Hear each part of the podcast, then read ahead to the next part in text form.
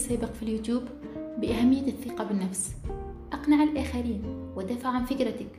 وأيضا قد يبدو غريب ما سأقوله استمع لنفسك. استمع لنفسك عندما يكون هناك شيء غير مريح. تحس بأنك تقود نفسك بالقوة لفعل شيء ما. فهو بالتأكيد هناك شيء خاطئ. ما يعتبر عبء عليك هو ليس بالطريق الصحيح. وهذه هي النقطة الأولى هنا. اعرف متى تتوقف. قد يبدو للجميع أن الاستسلام هزيمة لكنه ضرورة لأخف الأضرار في بعض الأحيان وتحول لا بد منه لبداية أفضل في أحيان أخرى. أنت تقرر. أنت من تقرر لو لزم الأمر أن تتوقف. عندما تستهلك الفكرة طاقتك تصبح عبء لا تعرف أين توصلك أفكارك. ماذا تفعل؟ اسمح لنفسك بأن تأخذ خطوة إلى الوراء. ثم سامح نفسك. أهم شيء سامح نفسك. قلبك دليلك إلى الطريق السليم. لا تهتم لآراء الآخرين أنت لست فاشل. حقيقة أنا دائما أشجع على البدء دائما أقول ابدأ. لا تنتظر الوقت المثالي الانتظار لا يصنع شيء. ولكن البدء لديه نهايتان لن نتغاضى عن واحدة لأننا نحب الأخرى. إما أن تنجح وهذا المرجو والثاني أن تعرف أنك في الطريق الخاطئ فتقف لتعدل مسارك. يعني اعرف متى تتوقف. كلاهما مكسب بالمناسبة. كلاهما تحرك في اتجاه معين. أنت لست جامد. في حكايتي كنت قد تحدثت عن بدايتي لمشروع شركة لصنع القفازات الطبية ذات الاستعمال الواحد. حيث وجدت مساعدة كبيرة من مؤسسات الدولة المالية تأطير من الجامعة دعم من مدير الجامعة شخصيا دعم من أساتذة بمدرسة المهندسين بصفاقس بنوك مستعدة للتفاوض حول التمويل تحت إطار مؤسسة حكومية طبعا. وكذلك كذلك شريك مستعد للدفع مهما كان المبلغ. التمويل الذاتي الذي كنت سأطالب به. قد يبدو الوضع جيد هكذا. مثالي لكنني اختنقت. اختنقت رغم مثالية الموقف من غرابة الطريق. كمثال يعني لن أفسر الموضوع هو كمثال الشريك الذي لا أعرفه. لا أعرف حتى كيف عرف بأن طالبة مفلسة قررت البدء بمشروع خاص. أنا بعد عشر سنوات. صارت الرؤية واضحة أمامي. صرت أفهم. فهمت سبب قلقي لكنني في ذلك الوقت لم أكن أفهم شيء.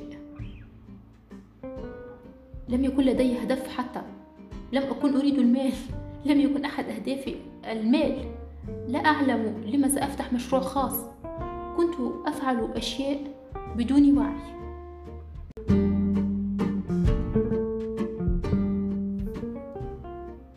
ما حدث هو أنه في أحد الأيام تم استدعائي من قبل محفظة المؤسسات لحضور, لحضور اجتماع ولم تكن أول مرة لكنها كانت مختلفة.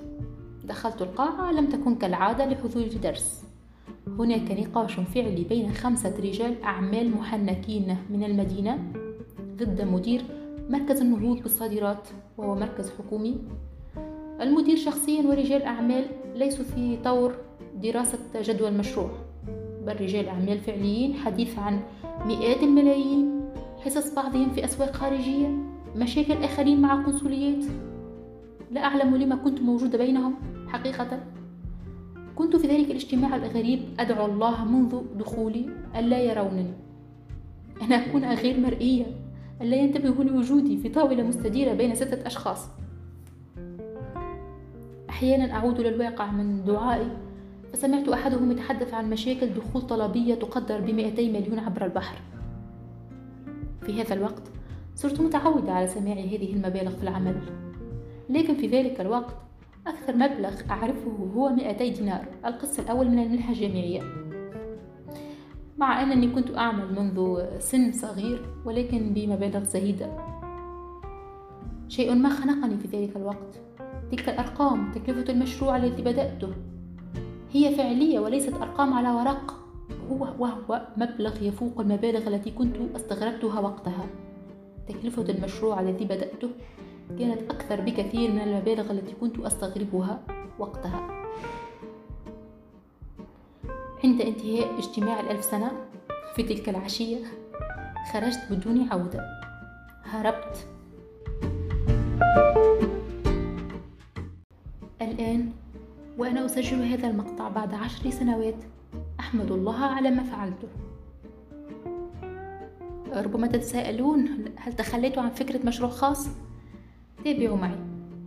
النقطة الثانية هي انقلوا في تونس دق الباب واسمع الجواب. يقصد به أن تسأل. أن تطلب ما تريده. إن كنت تنوي أن يكون لك إضافة في مجتمعك. أن تغير. أن تؤثر. أن تتأثر بمحيطك. يجب أن يكون لديك حس المبادرة. أنت لن يقال لك نعم إن لم تسأل وقد يتم رفضك أيضا. في قصتي الشخصية هناك شيء تعلمته من تجاربي السابقة وهو أن المشكل الذي لدي هي النقود. ليس الوقت أو الطموح أو القدرة على العمل. لذلك كان يجب أن أجد فكرة مشروع يتطلب جهد بدني وليس مادي. قمت بالعديد من البحوث ووجدت فكرة التنظيف الجاف للسيارات. لا أعلم إذا كانت موجودة في تونس لكنها لاقت لي. سألت العديد من الناس لأعرف مدى تقبل الزبائن لفكرة المشروع. الجميع رآه حلم. أن تتصل بالهاتف يتم تنظيف سيارتك أمام منزلك أو مقر عملك بدون ماء. وبطريقة نظيفة وجدت موقع إلكتروني لشركة فرنسية تقوم بهذا العمل. تجرأت على أن أبعث إيميل للسؤال عن الطريقة الرد الصادم الذي تلقيته هو ما جعلني أدرج هذه النقطة هنا. وهو رد من الشركة للتفسير مع كتب إلكترونية وكتالوج للمنتجات. وأيضا أيضا طلب لتمثيل الشركة في تونس وهو ما نسميه بال franchise. جاوبتهم إجابة غبية وقتها. قلت لهم أنا طالبة أريد أن أفتح مشروع صغير لا أنوي نبدأ بمشروع كبير. شكرا لكم حصلوا لكنهم أصروا على أن على أنهم يريدون تمثيل آه، شركتهم في تونس. طبعا لم أعد نفس الخطأ. وقبل الدخول فعليا في دراسة الجدوى توجهت إلى مركز أعمال صفاقس وهو مؤسسة حكومية أخرى للتشجيع على الاستثمار لطرح إمكانية التمويل. كان يجب علي أن أدفع 30% من تكلفة المشروع. وبما أنه لم يكن لدي أي شيء لم أكن أملك أي شيء استسلمت في هذه النقطة. والاستسلام هنا في مثل هذا الوضع كان خطأ مني. كنت أستطيع المحاولة. لم أراسل تلك الشركة مرة أخرى مع أنهم طلبوا الاستفسار أكثر من مرة.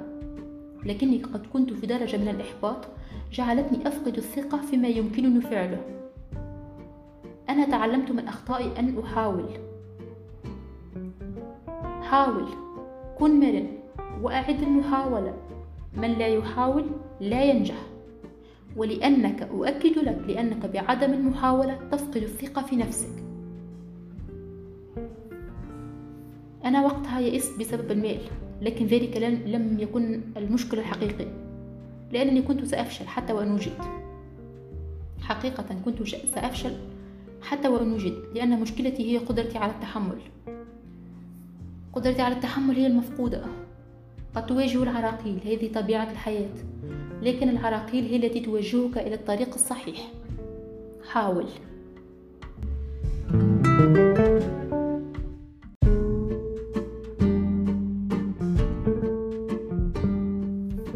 خلاصة هذه المدونة الصوتية.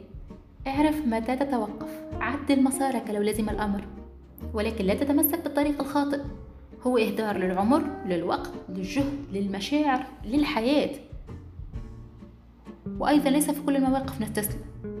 لا تضيع فرص الحياة. حاول لو لزم الأمر. استفتي قلبك. هو دليلك إلى المسار الصحيح. قد يضعك الله في طريق للاختبار وفي طريق آخر للانتصار. أتمنى لك رحلة حياة سعيدة شخصية عملية علمية لتحقيق ما تحلم به من أجلك أولا ومن أجل ناسك وأحبابك وللجميع. شارك هذا المقطع مع أصدقائك وكل من يحتاج سماع هذا الكلام في هذا الوقت. للمزيد تابعنا صوتا وصورة عبر قناة اليوتيوب سهام حسين. كنتم مع Audio Motivation بالعربي البودكاست العربي الأسبوعي لدعمك ورفع معنوياتك. سنتشارك الشغف والنجاح وقصص التميز كل يوم ثلاثاء على الساعة منتصف النهار بتوقيت تونس. نشكرك على الاستماع مع السلامة.